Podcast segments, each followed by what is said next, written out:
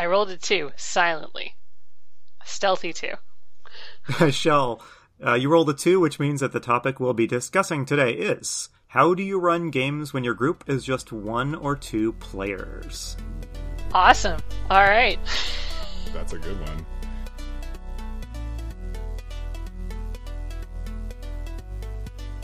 Hello and welcome to Roll for Topic, a roundtable discussion about running role-playing games. Each episode, our guest rolls on our table of topics and we discuss the result. My name is Chris Salzman, My name is Andy Rao. and this week we were joined by special guest Shell Khan, who just rolled digitally this time on the table. I did. I did. Yeah, Shell, I think you were our first guest who has used a digital dice roller, so this is sort of a yeah. a, mo- a monumental occasion on the podcast. We've crossed over. Yeah. My dice are all packed up from being outside of my house, so they they are somewhere, but they are not yeah. here. Um, yeah, well, thanks for coming on the podcast. So we got connected through Kyle Latino, uh, who I don't know. He mentioned you on Twitter. Um, I- I know like, you're a Kyle, good guest. yeah. Okay. Yeah. Yes. Yeah, Kyle's a good guy. After he mentioned that, we went and looked you up, and you know, you sent us your website and stuff, and we realized that you've been involved in a, a number of really cool projects. Actually, for me, right, I saw um, I had read by Crom years ago. Heck. Like, yeah, and loved it. Right, like it's super great. Thank you so much. Yeah, and then Andy, I know that you had a, a project you liked too. yeah, uh, Shell did the art in, or some of the art in the Yellow King RPG, which came out not too long ago. And if you haven't taken a look at that art, you really ought to go do yourself a favor and do so.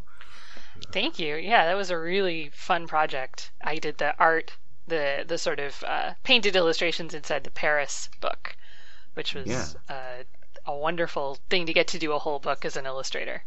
When you were doing that project, did you go back and did you read the Robert Chambers stories and immerse yourself in that, or what was your what was your approach to that? So I actually had the the uh, incredible good luck to be in Robin Laws' home playtest group.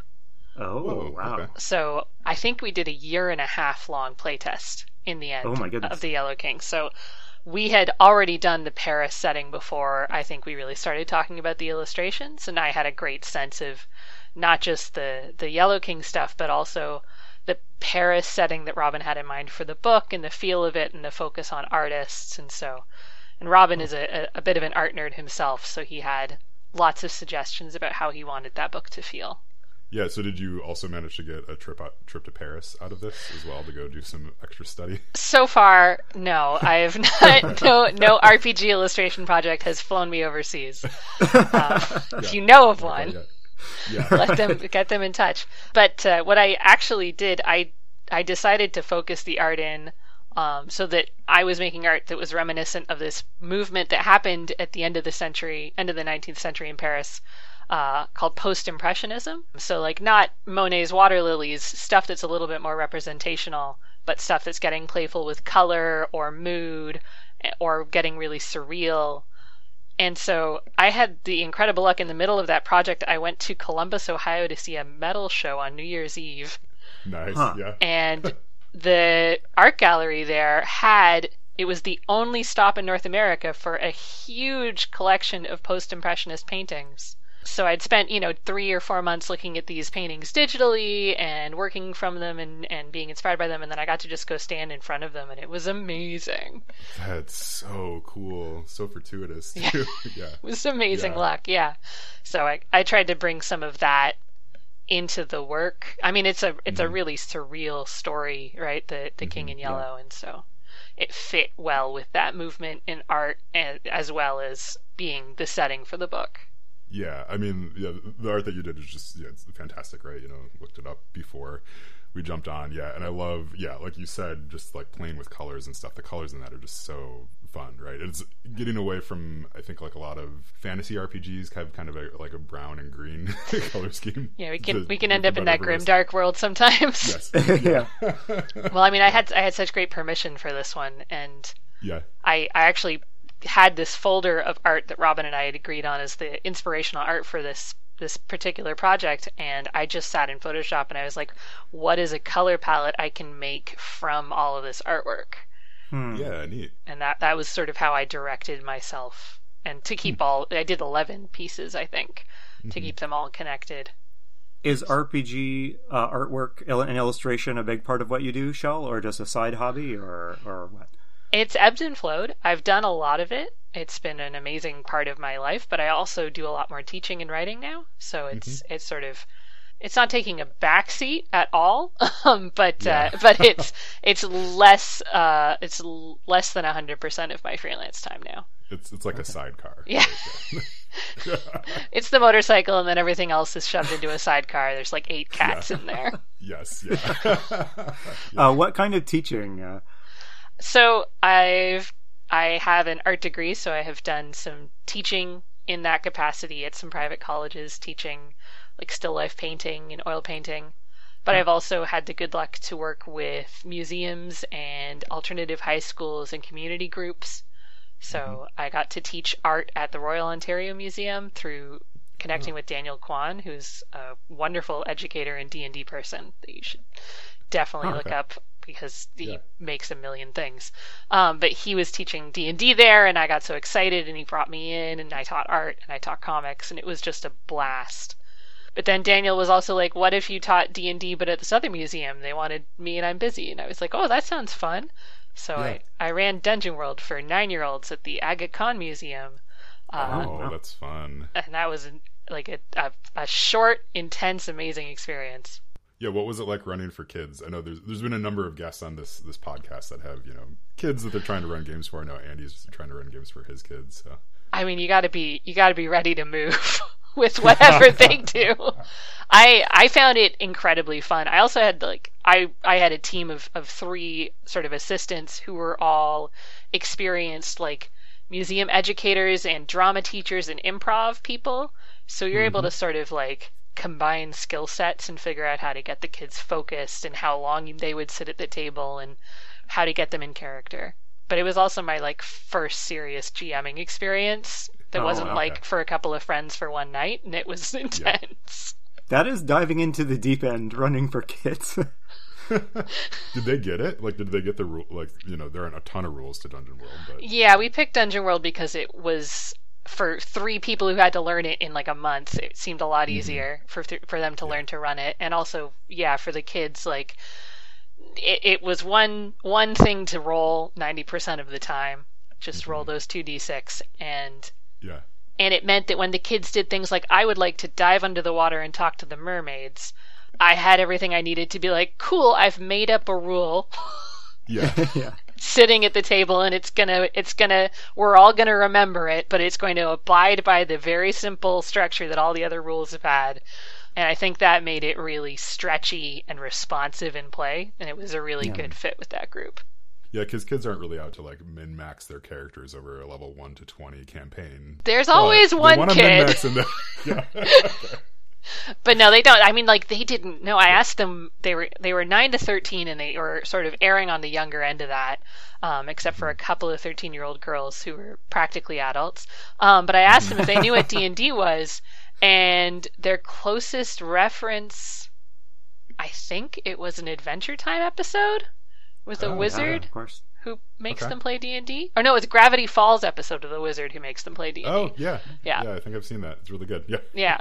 They did not know what we were doing. yeah. um, oh, that's so fun though. it's it's really fun running D and D with with uh, a fresh audience that isn't coming to it with expectations of how it's supposed yeah. to work. I have I have a 12 year old daughter for whom I've run numerous games uh, over the years, and we're all indoors with the coronavirus situation uh, at the moment, and she and her friends are all connecting online. They've decided they want to play D and D, and she's the GM. So uh, we have like I have 48 hours to like turn her into a GM. So lots of thought about like how, and it's got to be D and D. So um, yeah. just lots of thoughts about what is the simplest thing I can boil this down to. Um, so mm-hmm. that's that's been fun. I've been doing that today. so it's not give her the Dungeon Master's Guide. And yeah, I mean, work, well, yeah. yeah, work with the the basic, basic, basic chunk, but she might also have specific questions, and then you can go and get the answers yeah. that she asks for them too, right? Yeah, yeah, for sure. And what I've learned from observing her and her friends is I don't know if this is common with kids their age, but they do a lot of role playing just um, outside of like a game context. They role mm-hmm. play in their little fandoms and things like that. And So this is it's really more just like, hey, here's a, a die Yeah. that you can introduce in to help you know to support the role playing you're already kind of doing. Uh, Yeah. so we'll see how it goes, but Yeah, one of the things that I noticed with the nine to 12, 9 to twelve year olds, and then like I said, a couple of thirteen year old girls, the older kids had lost access to that kind of spontaneous play, collective narrative play, um, but the younger kids were still totally fluent in it, and Yeah. giving the older kids this structure gave it back to them, and it blew their minds. huh? Oh, Yeah. that's so cool. So I was really glad I got to do that. I just wrapped up a four week session with older teens, 16 to 18, I think, who also had never played none of any, any of them any D and D, and we played Ryutama. And again, I think I was able to sort of give them back this kind of collaborative, creative experience that they maybe hadn't mm-hmm. had in a while in that kind of immersive way.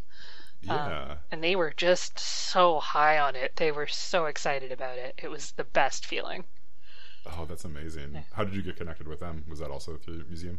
No, this is uh, one of the the groups I work with. They're an alternative high school, so they're a publicly funded high school in Toronto that has an alternative curriculum model.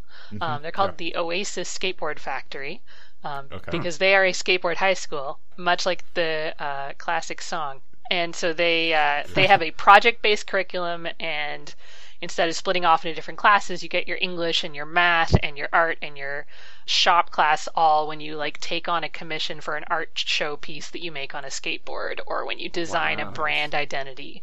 So they're very autonomous, self starting students who know how to get that stuff done. But some of them come to the school because they're really struggling with one particular thing. And for a few students, they still have to get an English credit separate Yeah. from what the class provides. So I had proposed this as like a a test drive to see if this was a, a way that they would enjoy reading and writing and reading mm-hmm. aloud. And I can say that they really enjoyed it. And so uh, we're, we'll have to do the after the after the pandemic when school's back in. Um, Hopefully, we'll be able to do a postmortem with their teachers and see if we think this is something we should keep doing. But it was Yeah. like incredibly fun. So I don't, Yeah. even if it's just that once. Whoa, it was great. Two thumbs Yeah. up. So I came to role playing games after college, and you know, just actually fairly recently and stuff. But Me too. you know, playing it now, I'm like, oh my goodness, like this would have been so helpful during English classes, like learning story structure and like you know character development, all these sorts of things. It's like right because it makes you kind of sit down and think about some of those things in a different way. Like, so I mean, absolutely right. I feel like we could all make an argument for having it be an English class. Hells yeah. easily. And there's, I mean, there's so many people who use it in educational capacities already. It's not anything that I've invented. Um, mm-hmm. Daniel Kwan, who I mentioned, ran it as part of the Royal Ontario Museum's like summer and weekend camps for kids, and you mm-hmm. know they it was pretty easy if you had a kid in D and D all summer to see them making leaps in literacy and math, as well as mm-hmm. a whole lot of other sort of social skills and self regulation and collaboration and he ended up starting a program to help adults on the autism spectrum using D&D and he works with occupational therapists. So, you know, I was able to go to him and be like, "Do you think this is something that would apply to high school students?" He was like, "Of course." yeah, Yeah. Please, everybody needs to be playing. Yeah. no, absolutely. Yeah, you need to have your your D and D group, and then also your therapist. Just like make sure that's happening every week. And, like, yeah. and off we go into the future well armed. That's right. Yeah. Well, let's shift over to our topic at hand. Yeah, so the the topic you rolled, which is a really good one. How do you run games when your group is just one or two players? And so I think this is going to be applicable, especially in the coming months, as um, groups are less likely to meet, right? Or you might be, you know, having to run a game just for your family members, just to do something, right, to fill the time. Oh my god, Um, yeah. Yeah, so let's let's kind of open up. I think so. Like, kind of the basic question is right. Like, what what games have you run for for kind of smaller groups? You know, like what's sort of your optimal group size? You know, like what's yeah. So I I have a wonderful home group that mm-hmm. mostly I play in and don't run for, but there it's a larger group. We we run from mm-hmm. 3 to 7 players. Okay. Um, so I also have been running and teaching role playing games through a wonderful community organization called Dames Making Games, hmm. Oh, cool. and they've been a, a an organization that's been a little more focused on video games in the past two years. I came in and said I could do some RPG stuff, and mm-hmm. I've been doing that with them. Uh, and they're for they're an organization to sort of support and enable people of marginalized gender identities to access play and design and experimentation in games. Oh, it's super cool. So Wow. yeah, they're very dear to my heart. And so one of the things that I've been running with them is a GMing mentorship club where I run a game for a small number of community members and they all go home with books for a few weeks and we chat on Slack at length about how to run the game and then they come in and mm-hmm. I support them while they run they each run their own table for four more community members. So I've Yeah. I've been on this kind of cycle of like learn a game, practice a game, teach a game, learn a game, practice a game, teach a game. And Yeah. that's where I've largely been like, hey, two friends who are free on Tuesday afternoon. I Uh-huh. just finished reading Monsterhearts. Would you like to play Monsterhearts? Yeah. And and so that's like I'm often playing with like two players in this sort of scenario, or if we have a small group for the GMing club.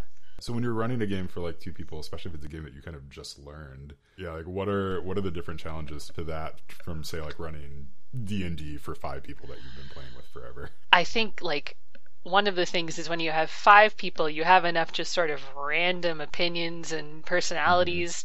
You're going to have at least one dominant personality at the table, maybe five. Um, when you when you're running for two, uh, or even three, sometimes I find can feel like a small group if they're all quiet or if they're all kind of on their own paths. So I think, and this is a thing that I've not used, and it's had it's I, it's not worked, but when I have used it, it's worked. Is having like an anchor NPC hmm that's like very much there to fill in whatever social void exists in the group oh, neat. Yeah.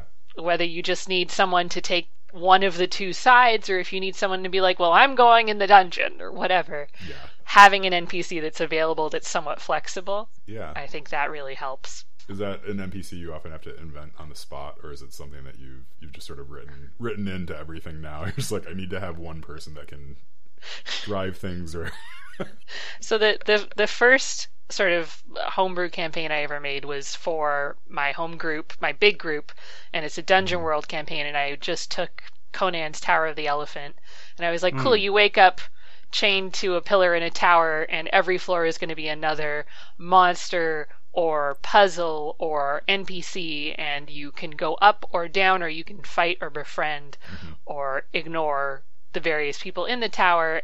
And there's, you know, the the solution to the tower is not set in stone, and the number of floors is not set in stone. And it's a very modular. So it's what I do often for conventions, and it's what I do to teach Dungeon World because I can be like, oh, they they really aren't interested in combat, so the next floor will be talking to the guards in the kitchen that they broke in on their lunch break or whatever. nice. Yeah. Yeah. You know that uh, that short story has come up on the podcast before. In particular, it's a wonderful story, uh, but it came up in the context of uh, mixing the really out there, high fantasy, weird stuff with really mundane stuff. So in that story, Conan fights some lions, and then he encounters like a godlike elephant alien from Yeah. outside of time and space, all, all in the space of about twenty five pages. It's it's a neat it's a neat trip.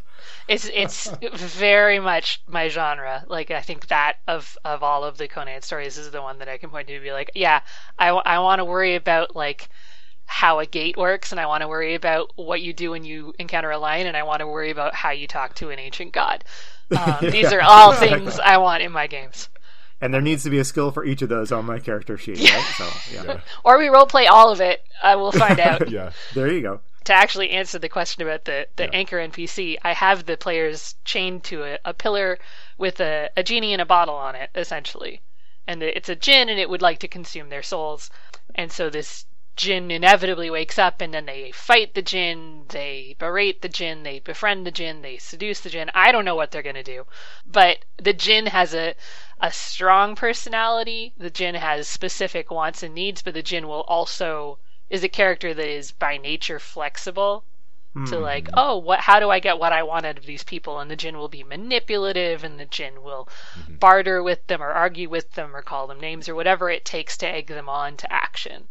That is a clever way to do it. Yeah, Chris, you've run a lot of D and D for a group of four or five or so, right? Have you ever done a solo game of that, a sidetrack of that, or with a different game? a, a solo. I had a couple times it's happened where my group, you know, for whatever reason, you know, people can't make it, so I run for you know two people Mhm. or so. And there's one session I ran. This is probably two years ago or a year and a half ago, for two people that I decided to do a flashback and just totally improv the whole session, and it was super fun, right? Because you only have two people, so it's a little easier to, to, to manage expectations. But we sort of collaborative collaboratively built this flashback scene where they went to this, you know, there's this town and like you know something happened, and then there was an effect that happened, you know, in the in the main story, um, and all that. But yeah, I really enjoyed it, but it was definitely more. Um, like intimate isn't quite the right word, but yeah, kind of that, right? Like it's you know when you have five people, you can kind of diffuse diffuse all that intensity kind of amongst the table. But when you have three people at a table, it can get a little bit more like everybody has to be pulling their weight, yeah. or it's going to be very obvious. Yeah, you right? you feel whatever the chemistry is, you feel it a lot more. Yes, yeah, totally. I mean, I've, I've, played a lot of um, you know board games and stuff with smaller groups. I think that's usually where, but like, yeah, I don't think like a one-on-one game. I don't think I could do it. like thinking about it, I think that would just be. It might feel too silly in a weird way. What if we flipped it around? I mean, it's. Mm-hmm. It, I think we we can and we probably will talk about some of the challenges for running for a mm-hmm. small group of people. But what can you do with just one or two players that you really can't do with mm. five? Mm. You can get so much more story in. Yeah, it goes so much. I mean, especially something crunchier like D and D.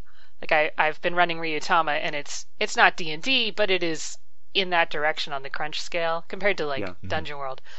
And just getting people accustomed to the rules, like it really each player you add adds time to getting people through any sort of skill check, any sort of like where's this on my character sheet or oh did I have that feat or you know, which is part of the charm of the game and I'm not saying it's bad, but when you have two people or one person, you have to have content. you will run out of content a yeah, lot yeah. faster if you haven't prepared. You can't do that D and D DM trick of just listening to the characters banter and then assembling the mission on the, the adventure on the fly, right? Yeah. yeah. I mean, you can if you have a good NPC and you can assemble a mission while you role play an NPC. Yeah, while yeah. you're talking. but I don't, I don't know anyone who's been doing that recently. It sounds like it might be hard. Yeah. Yeah.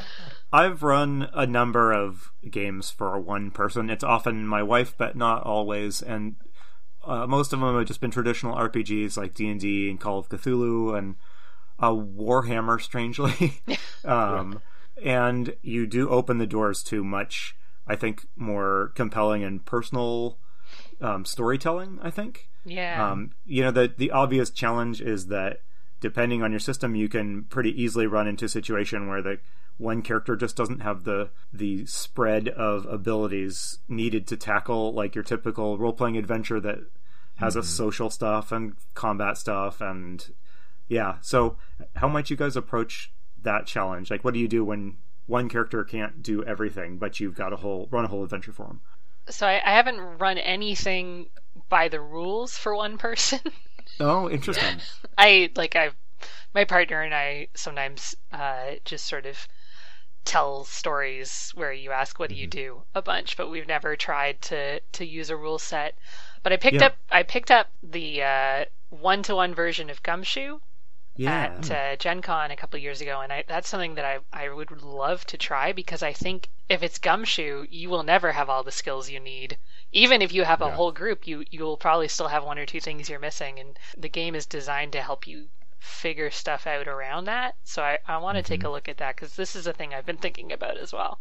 Yeah. yeah. yeah. I've got that book on my bookshelf and I really want to run it uh, with probably my wife who likes Cthulhu stuff. Or, and I'm talking about uh, Cthulhu Confidential. Is that the yes? that's what it's about? called. Yeah. yeah.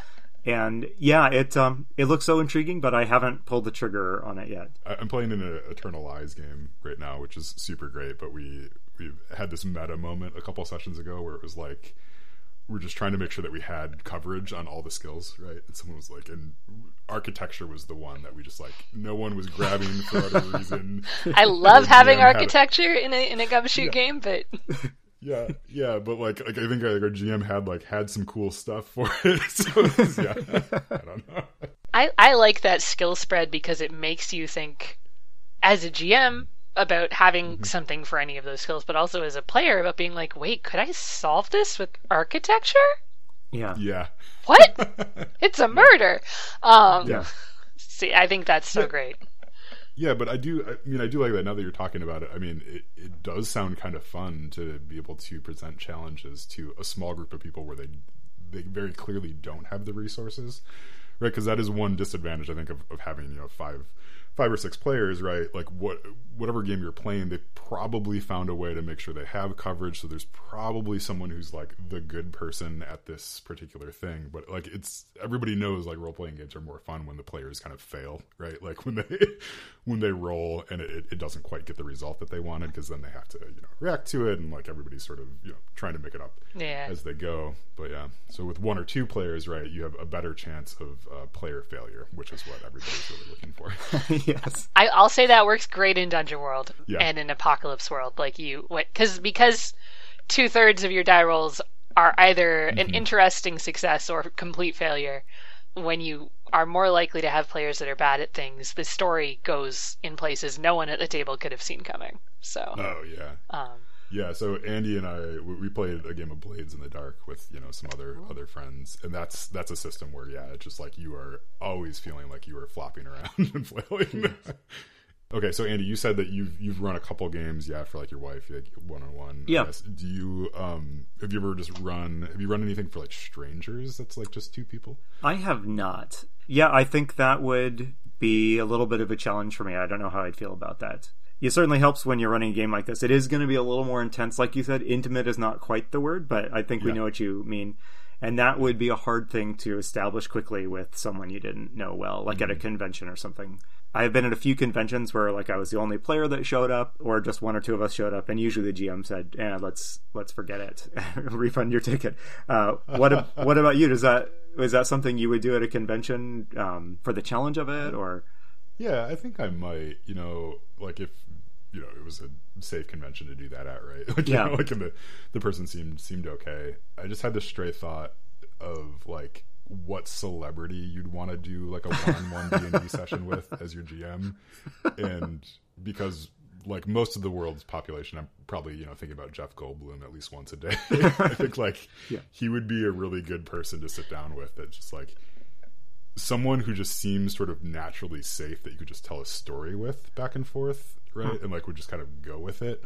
Like that's the sort of personality I think you have to have for that small group setting. Um, yeah, and I don't know if like I necessarily have that to be able to sit down with someone and be like, "Look, this is going to be super fun. It's just you and me.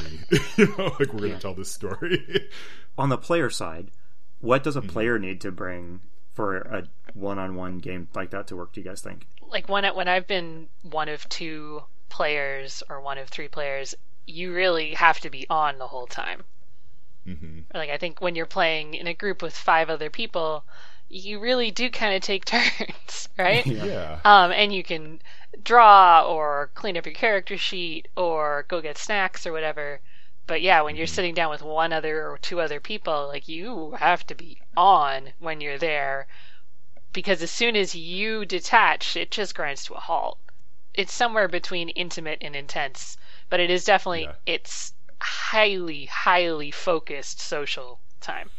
Yeah. Yeah. Yeah. Is that? I mean, is that? I'm, I'm trying to think if that's a positive thing or is that like uh, a warning sign that the way we're playing games is maybe too intense, right? Like, right? Or is that like a like a good thing, right? That's that's sort of what I'm asking. That we it has to be that sort of intense and present. I think it really it's a, just a matter of taste, right? Like Mm-hmm. I love sitting back and watching four other group members figure out what we're doing and yeah. uh, taking a little mental break and then hopping in when they need me or when they don't want me to, whatever makes sense. But I also like you get really cool stuff out of like a really focused session.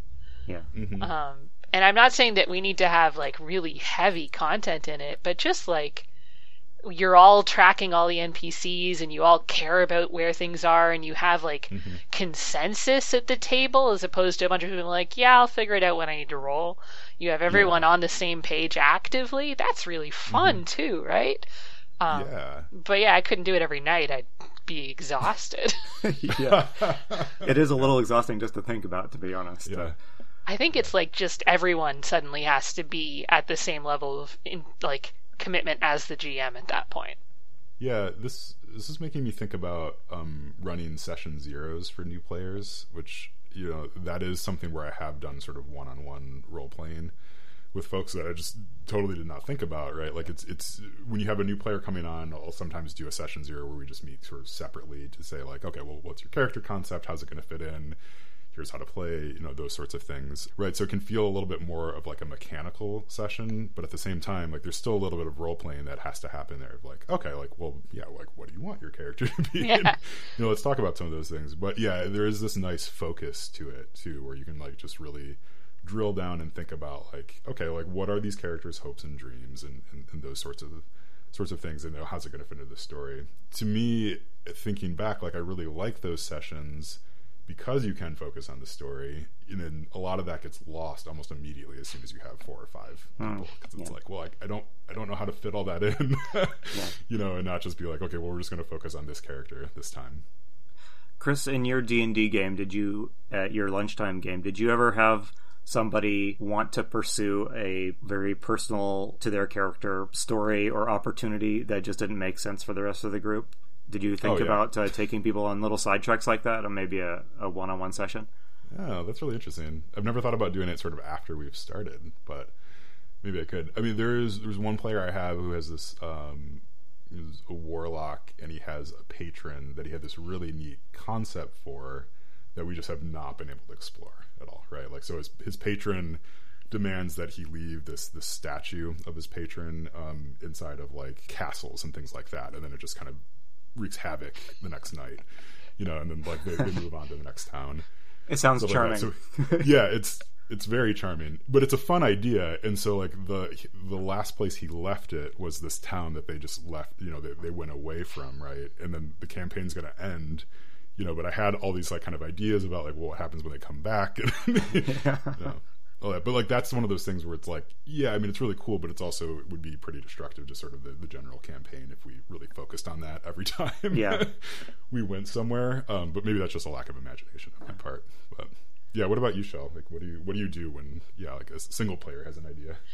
I mean, sometimes when you have a big group, you have to just be like, okay, epilogue. yeah.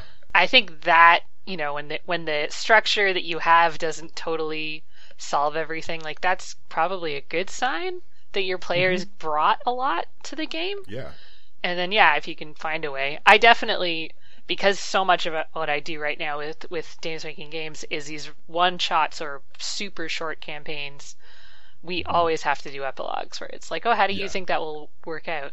Because I get to sit there when I'm running like open RPG nights and community members come to run games. I got to listen to a night where this group played Alex Roberts for the Queen, which is a Oh, yeah. uh, wonderful storytelling game using card prompts. Um, and there's no character creation or anything. You just get right into it, and it it either works or it doesn't. I find for the group. Um, and this Okay. group was like, whoa, so into it, and just like they didn't need anything more than what the game gave them to just run with the story. And so they finished the game, and then they sat there for like maybe um, as long as an hour discussing and negotiating and role playing out all the things that would have happened after the game was done. nice. Wow. And it was clear that like this game had simply been a springboard for them to tell a story that went well beyond the bounds of what the cards gave them. And that's like yeah, I think you have to give people room for the things they bring, even if it's just lip service almost, right? Yeah, Yeah. Like I, I Yeah. The the teens that I ran Ryutama for, I gave them an anchor NPC because they'd never really played this sort of game before, and I needed someone to egg them on. And sometimes you need someone for them to get mad at. So they got really mad at this NPC. They were so fed up with him, um, just as a group. Uh, and at the end, he was knocked out in battle, and one of them stole his sword. and it wasn't mid game that she stole it. It was in the wrap up. I was like, okay, well, what treasure do you take from the haunted castle? And she was like, I take Gavin's sword. I was like, this sounds like it's really important to you, so yes, absolutely, Yes, take yeah. Gavin's sword. Oh, that's great. so that May the curse treat you well. yeah, Yeah. don't don't worry about that. Um, Yeah, so yeah, she she needed just this much epilogue for her vengeance, um, but it gave her catharsis and it made her talk about it afterwards, and it made her really pumped and yeah, that's super great. Yeah, let her do the really in character thing. so we should wrap up pretty soon, but I have kind of one final question, right? So if you, you know, over the next month, month or two, right? If you're going to run a game for your family or some close friends who have um, self quarantined for enough time and all that, right? Like, what what system would you choose to run? You know, run a game in, or like, is there a particular adventure that you're thinking about that, like, oh yes, this would be the one to run for like one or two people? Oh gosh, I have been so my my home group I've I've talked them into playing Ryutama with me because I learning it I just fell in love with it. So I like certainly hope we get to do that at least digitally. But because I have that sort of brain, I've been listening to albums and coming up with an idea for like a, a larger campaign and I would love mm-hmm. to like even do like a really loose rules light playtest of that with something like Dungeon mm-hmm. World or hmm, yeah. something even looser.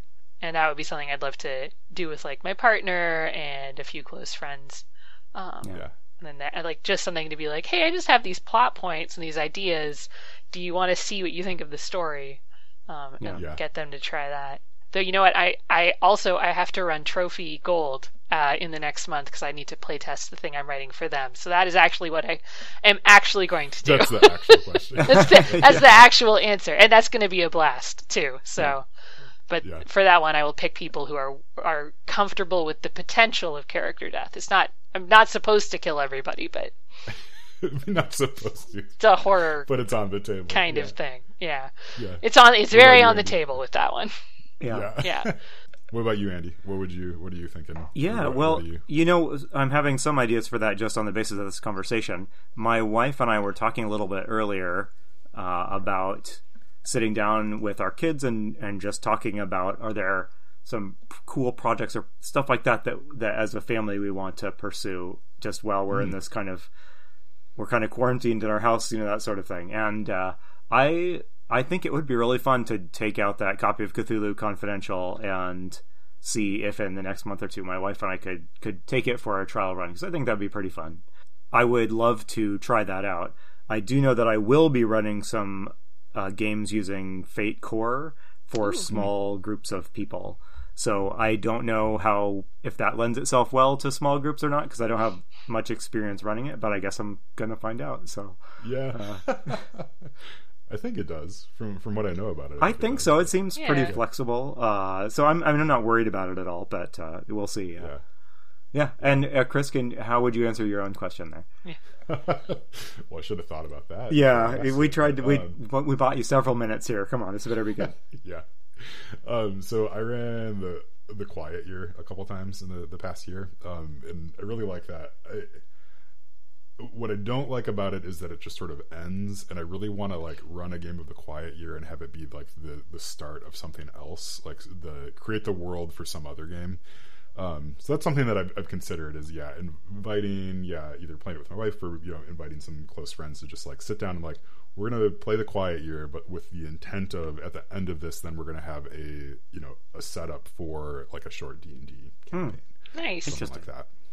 Yeah, yeah, that sounds um, really cool. Because yeah because I've done like I've tinkered with that a little bit, doing sort of collaborative world building even within D and D, and I think it can actually work pretty well. It's just for whatever reason D and D is saddled with this sort of GM is God um, sensibility that I don't think you really necessarily need. But I think yeah, doing something a little bit more structured, sit down, like let's actually draw out the map and decide who the NPCs are and stuff. And like, sure, I'll play those. Maybe you'll even play some of them too. But then we can we can play in this world. So Yeah. Who knows though? Who knows what will happen?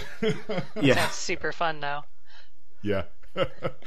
um, yeah. Well, let's see. Shell, I guess is there anything else that you wanted to talk about that you've been working on, or I mean, we're gonna put some stuff in show notes, show notes, and we'll link to things. But yeah. thanks. Uh, yeah. I mean, I I'm going to write up a blog post about the the campaign I played with the the high school students because it was mm, yes. amazing. Yeah. Uh, yes, sure. I want to read that. They, yeah. they they were great. Uh, it's such a timely topic. I I mean, so many. I know so many people whose kids are kind of getting into it. It's a really good topic to be writing and talking about. I think. I I love talking about it. I mean, I I think the secret to running with kids is to just make sure you listen to them because they'll mm-hmm. tell you what they want. Yeah. Um, I have some adventures that I've written that are all very spooky that I'm very proud of. So if people uh, like a spook, I have some system, system agnostic things, um, and nice. I'm I'm just going through. I shut down my shop ostensibly for a convention that unfortunately got canceled, um, but I'll open that up again, and then I've got PDFs and uh, fabric maps and stuff for those. Oh, cool. Where would people go to to find these and other stuff that you're working on? Uh, so all all my stuff, the anchor is portablecity.net. Um, Okay. And then if you just want to buy things, it's the uh, it's at www.sorcererscatalog.shop.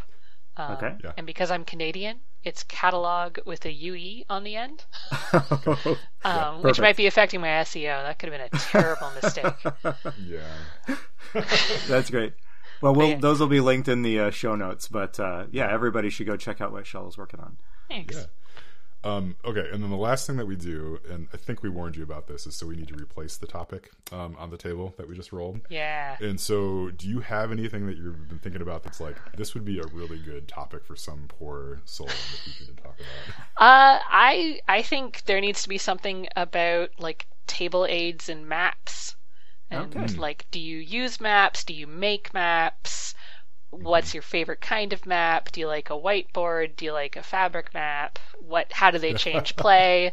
Um, Yeah. because I'm very crafty. I love having stuff like that at the table. I love making stuff like that, and I want to hear what other people are doing with it, or if it's even relevant. Okay. Yeah, that's great. So, so maps and map making at the table. Yeah. all right. Well, thank you so much, Shell. This was um, super great. We just appreciate it. Yeah, I appreciate all the time and all the the wisdom too. But um, yeah, so I've been Chris Salzman, I've been Andy Rowe. and again we were joined by Shell Khan. Thank you so much for having me. This is wonderful. Remember, if your players are having fun, you're a great GM.